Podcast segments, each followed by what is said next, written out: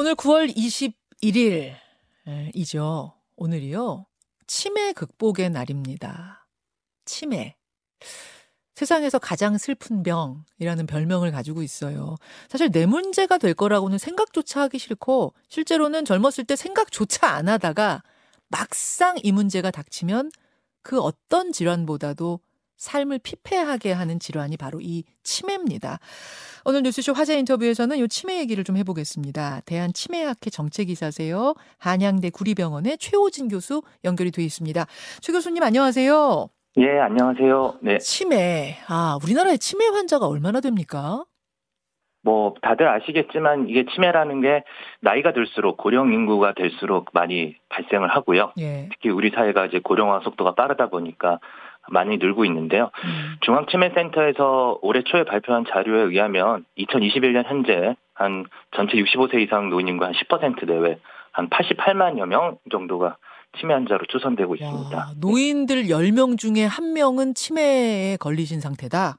네, 예, 그렇죠. 어. 네. 근데 통계를 보면은 완전 노인만 계시는 게 아니라 젊은 층에도 에서도 이런 환자들이 보인다면서요. 예, 일단 초록이 치매라고 그래서 예. 저희가 이제 뭐 유전적 요인이라든지 아니면은 그 젊은 시절에 받은 뇌 손상 이런 것들 때문에 65세 이상 이전에 어 환자가 발생하는 경우가 이제 초록이 치매 환자라고 그러고요. 이 음. 경우에는 보통 사회생활을 어 활발하게 하는 나이이기 때문에 어 좀 가족들이나 본인들이 겪게 되는 어려움이 더 커서 문제가 음. 되고 있죠. 예. 그 치매는 왜 생기는 겁니까? 요거부터 좀 우리가 알고 있어야 아 초록이 치매는 왜 생기는 거며 노인이 돼서는 왜 어떤 분들은 생기고 어떤 분들은 건강하신 거야 요게 파악이 될 텐데 원인이 네. 뭐예요?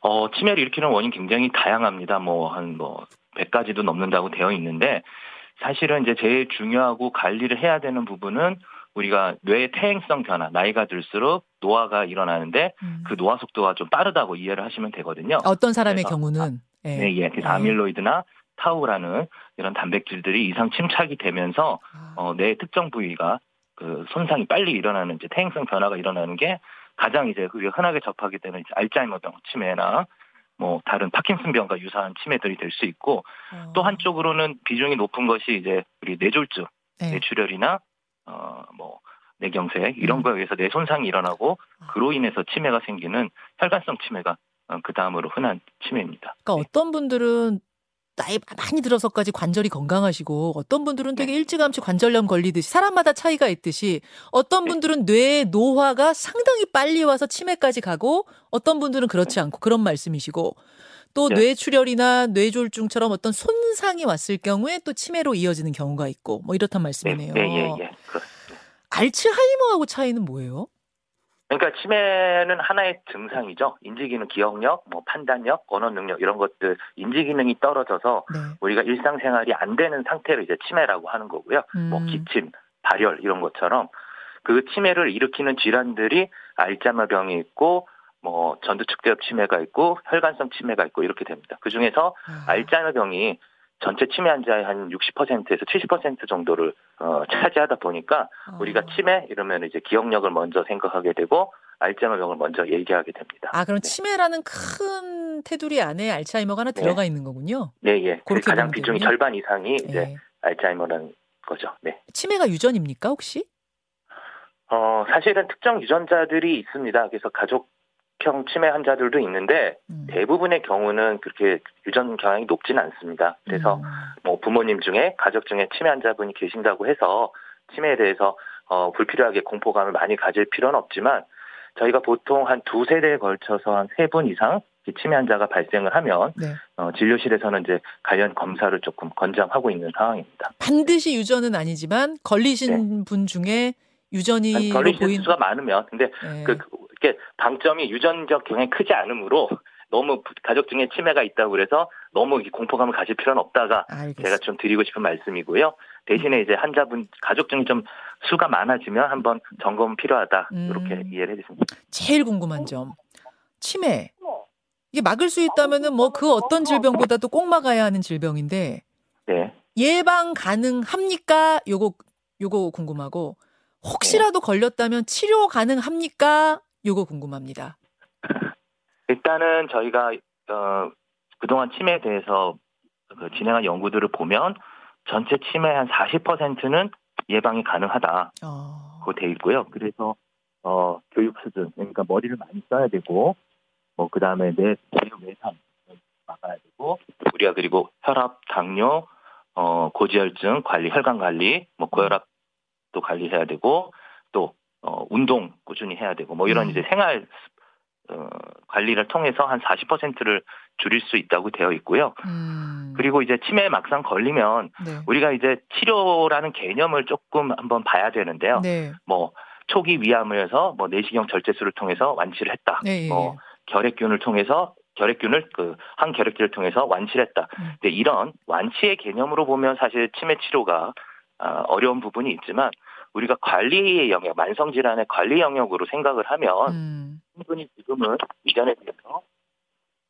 많은 어, 방법들이 있다. 그래서 우리가 고혈압 당뇨도 어, 뭐 약을 먹어서 없애버릴 수는 없는 거잖아요. 근데 이제 수치를 낮춰놓으면은 그로 인해서 뭐 심근경색이나 뇌경색 여러 가지 혈관 질환을 많이 자- 예방할 수 있듯이 치매도 막상 걸렸다 하더라도 음. 어, 인지중재 치료 같은 비약물 치료라든지 음. 현재 신약이 아니더라도 기존의 증상을 관리하는 약제를 꾸준히 투여를 하면 음. 초기 상태 그래도 가족들도 아, 알아보고 아, 아. 어느 정도 일상생활이 가능한 상태를 어, 몇 년 더 끌고 갈 수 있습니다. 네. 어, 그 말씀 제가 이해한 게 맞나 좀 봐주세요. 네. 아, 예방이 한 40% 정도는 예방을 통해서 막아낼 수 있고 일단 네. 걸리면 뭐 뚝딱 네. 잘라내는 것처럼 완치라는 건 네. 없지만 고혈압 관리하면서 평생 가듯이 이렇게 쭉 초기 상태 유지하면서 잘 갈 수는 있으니 초기에 잡아내는 게 아주 중요하다 이렇게 보면 됩니까? 네, 예, 예, 예. 예, 예방을 하고 하, 하는 것과 초기에 네. 잡아내는 게 중요하다. 네, 예, 그러면 그러면 교수님, 어 내가 지금 이게 이게 좀 뭔가가 이상한 건가 초기 증상인가 이걸 빨리 캐치하는 게 아주 중요하네요. 그렇죠? 네. 예, 초기 증상을 이라고 어 우리가 항상 관심을 가져야 되는 증상은 어떤 게 있어요? 그 이제 변화가 중요하거든요. 변화랑 지속성 두 가지를 봐야 될 것 같습니다. 예, 늘 하던 일들, 어, 익숙하게 하던 일들을 좀 원활하게 하지 못할 때. 근데 우리가 너무 정신이 없거나 스트레스를 받거나 집안에 큰일이 있거나 이러면 일시적으로 좀 사람이 멍해질 수도 있잖아요. 그렇죠. 예. 근데 이제 그런 이벤트에 벗어나서 음, 한 6개월 정도 이상 계속 지속이 될 때, 그때는 조금, 어, 이게 뭔가 이상한 게 아닌가 생각을 해봐야 되고요. 음, 특히 이제 우리가 기억력을 치매랑 많이 연관을 짓는데, 네. 사실은 저희가 바쁘다 보면 갑자기 사람 이름도 생각이 안 나고 단어가 안 떠오르고 이런 경험은 종종 있으시잖아요. 아, 저도 그죠? 있어요. 아, 예, 갑자기 예, 예. 맨날 보던 어, 친구인데 뭐 이름이 안. 떠오르고 뭐 갑자기 그럴 때 있어요. 예. 네. 그래서 보통 이제 저 진료실이나 어디 이런 상담할 때 제가 말씀드리는 게 보통 세 가지거든요. 예. 제일 중요한 게 힌트를 줬을 때 기억을 하느냐 못 하느냐. 예, 아. 우리가 입력이 됐다가 그 기억도 마찬가지거든요. 뇌 입력을 했다가 필요할 때 출력을 하는 건데 네. 정신 없다 보면 출력이 잘 안 되는 경우가 많습니다. 그래서 음. 옆에서 어어어 하다가 아 그 있잖아 하고 힌트를 주면 아 맞아 하고 사람 음, 이름이 떠오르듯이 음, 제일 중요한 게 힌트를 줬을 때 기억을 하느냐 못 하느냐 네. 그리고 우리가 빅 이벤트 중요한 일들 가족이나 사회적으로 중요한 일들을 만약 기억을 못 한다 이건 조금 문제가 있을 수 사소한 일들은 잠깐 헷갈릴 수 있지만 중요한 일들은 사실 그 잊어먹기 쉽지 않잖아요. 아니 앞으로 벌어질 빅, 빅 이벤트를 잊어버리는 거예요? 아니면은 아니 뭐 지난주에 뭐 아, 아, 뭐 예를 들면은 네. 제 환자 중에서 배 사고 이러면 이제 천안함은 기억을 하는데 예. 이제 세월호 사고 같은 경우 는 전혀 모른다든가 분명히 아. 두 건이 컸는데 아. 뭐 아니면 집안에 몇십 년째 챙겨온 중요한 제삿날이나 네. 가족의 이제 행사, 결혼식 뭐 이런 부분 것들 우리가 흔히 접하지 못한 빅 이벤트들을 이제 전혀 깜빡해버리면은 음, 그건 좀 문제가 볼 수 있다는 거죠. 도저히 이 사람이 모를 수 없는 빅 이벤트인데 이 사람이 을 잊어버린다. 네, 예, 기억을 예, 못 예. 해낸다. 네, 네. 이러면은 이럴 조금 때. 문제가 자, 있다고 세 번째요. 예. 네, 그리고 마지막으로 이제 그 증상이 계속 지속이 되면 네, 아무래도 좀 음. 어, 그러니까 잠깐 잠깐 깜빡해도 금방 돌아오는데 음. 어, 분명히 바쁜 시기 다 지나고 여유도 생기고 했는데 네. 계속 증상이 나빠진다. 뭐 이러면은 그거는 지속성을 보고 이제 병원을 찾아가야죠. 네, 그러니까 사실은 건망증 아우 나 건망증 심해 이런 분들은 많거든요. 네, 예. 건망증하고 그럴 때 예. 힌트를 줬을 때 기억을 못 하느냐, 빅 이벤트냐, 지속되느냐 이세 가지 포인트로 아. 아, 건망증이냐 아니면은 치매의 초기 전조 증상이냐의 차이는 바로 힌트 힌트 줬는데도 네. 모른다 이러거나 아니 어떻게 그 사건을 몰라 하는 빅 이벤트를 잊어버렸을 때는 당장 병원으로 가야 되는군요. 예, 예, 예. 그렇게 여러분 생각을 해두시는 게 좋겠습니다.